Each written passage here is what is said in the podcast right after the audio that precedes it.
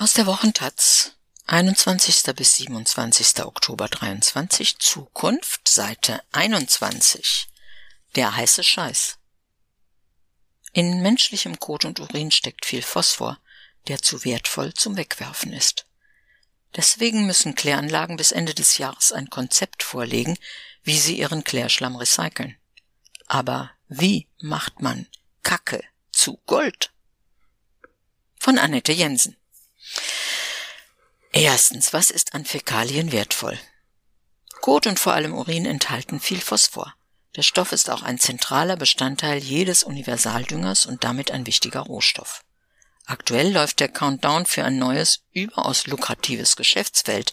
Bis Ende des Jahres müssen die meisten Betreiber von Kläranlagen ihre Pläne vorlegen, wie sie künftig Phosphor aus dem Abwasser zurückgewinnen wollen. Die EU hat Phosphor 2014 auf die Liste der kritischen Rohstoffe gesetzt. Diese verzeichnet Materialien, die für die Wirtschaft essentiell sind und bei denen Versorgungsengpässe drohen. Zweitens, warum wird Phosphor knapp? Phosphor wird bergbaulich gewonnen, vor allem in der von Marokko besetzten Westsahara, China und den USA. In der Finanz- und Wirtschaftskrise 2008 und nach Ausbruch des Angriffskriegs gegen die Ukraine schnellten die Preise in die Höhe. Recycling soll nun die Versorgungssicherheit erhöhen. Derzeit werden die Fäkalien unter hohem Energieaufwand und mit Hilfe von Metallsalzen in den Klärschlamm eingebracht, der das Endprodukt der Abwasserreinigung ist. Die Kläranlagen müssen dafür anschließend Abnehmer finden. Drittens, wie ist die Gesetzeslage in Deutschland? Die Klärschlammverordnung schreibt vor, dass große Abwasserbetriebe den zuständigen Behörden bis Ende 2023 Pläne vorlegen müssen, wie sie ihrer ab 2029 geltenden Pflicht zur Phosphorrückgewinnung nachkommen wollen. Mittelgroße Abwasserreinigungsanlagen haben bis 2032 Zeit. Kleinklärwerke dürfen den Schlamm weiter auf landwirtschaftlichen Flächen ausbringen. Das ist ansonsten zunehmend verboten, weil damit auch Mikroplastik und Medikamentenreste auf die Felder kommen. Viertens, wie soll der Phosphor recycelt werden? Als der heiße Scheiß gelten Monoverbrennungsanlagen. Das sind Öfen, in denen ausschließlich Klärschlamm verbrannt wird – der Konzern Remondis hat in Hamburg mit staatlicher Unterstützung eine erste Anlage errichtet und plant weitere. Aus der Asche kann in einem mehrstufigen Prozess Phosphor zurückgewonnen werden. Der Recyclingstoff ist teurer als Importware, so dass hohe Kosten für Steuer und Abwassergebühr Zahlende zu erwarten sind. Laut einer Studie im Auftrag des Umweltbundesamtes wird es allerdings selbst im optimistischsten Szenario für fast die Hälfte der Klärschlammaschen Ende des Jahrzehnts keine Verarbeitungskapazitäten geben.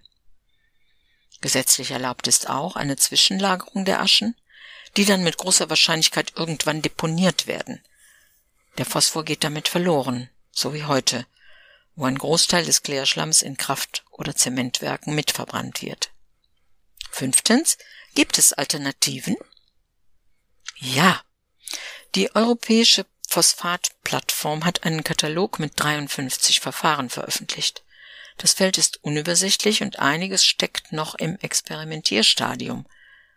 Am umweltfreundlichsten wäre es, Urin und Kot gar nicht erst in der Kanalisation mit anderen Stoffen zu vermischen, sondern getrennt zu sammeln, zu hygienisieren und dann als Dünger einzusetzen.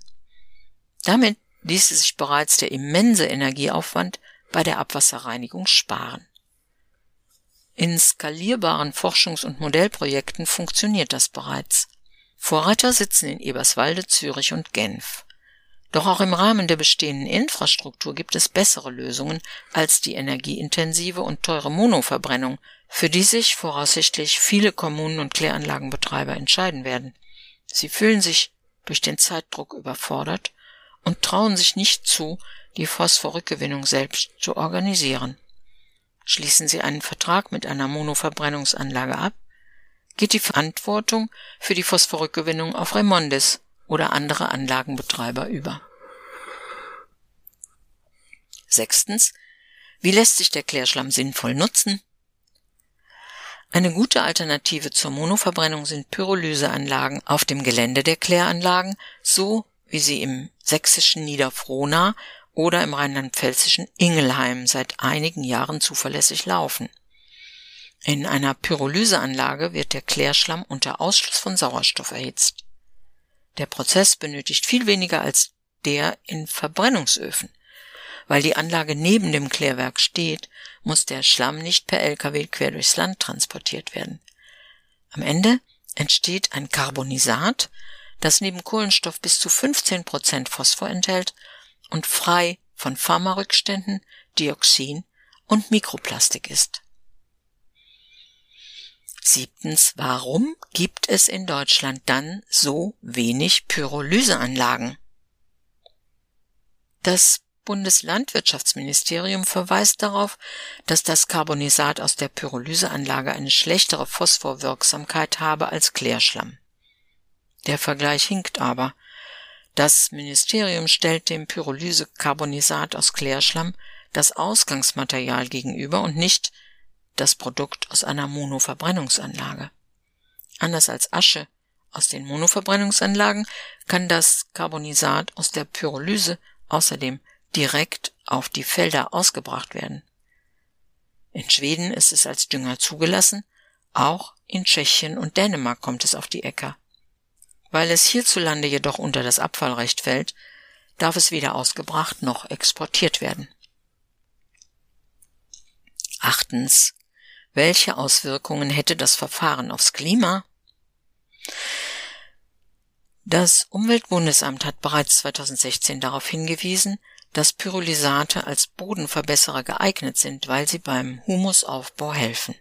Diese Wirkung ist besonders groß, wenn der Ausgangsstoff Pflanzenreste sind. Es funktioniert aber auch mit Klärschlamm.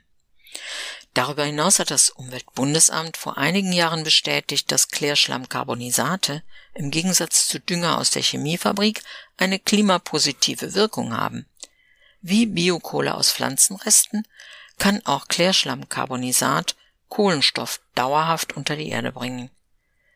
Die Berliner Professorin Karin Heinrich hat ausgerechnet, würde der gesamte deutsche Klärschlamm pyrolysiert und in den Boden eingearbeitet, könnte das der Atmosphäre so viel CO2 entziehen, wie 8,3 Prozent des deutschen Waldbestands binden. Dagegen trägt die Monoverbrennung massiv zur Erderhitzung bei, weil pro Tonne 231 Kilogramm CO2 entstehen. Hinzu kommen laut Studie weitere 12 Kilogramm CO2 für den Transport. Neuntens. Warum entscheiden sich die großen Betreiber dann trotzdem für die umweltschädlichste Variante? Die Verunsicherung vieler Kläranlagenbetreiber spielt den Großen in die Hände. Wer sich für die Monoverbrennung entscheidet, ist die Verantwortung für die Phosphorrückgewinnung los. Bei der aktuellen Gesetzeslage könnten Betreiber von Pyrolyseöfen für Klärschlamm sogar gezwungen sein, das Carbonisat mangels Verwertungsmöglichkeit ebenfalls zu verbrennen. Diese Recherche wurde gefördert von der RIF Freie Medien GmbH im November erscheint von der Autorin Annette Jensen bei Orange Press das Buch Holy Shit – der Wert unserer Hinterlassenschaften, parallel zum gleichnamigen Film.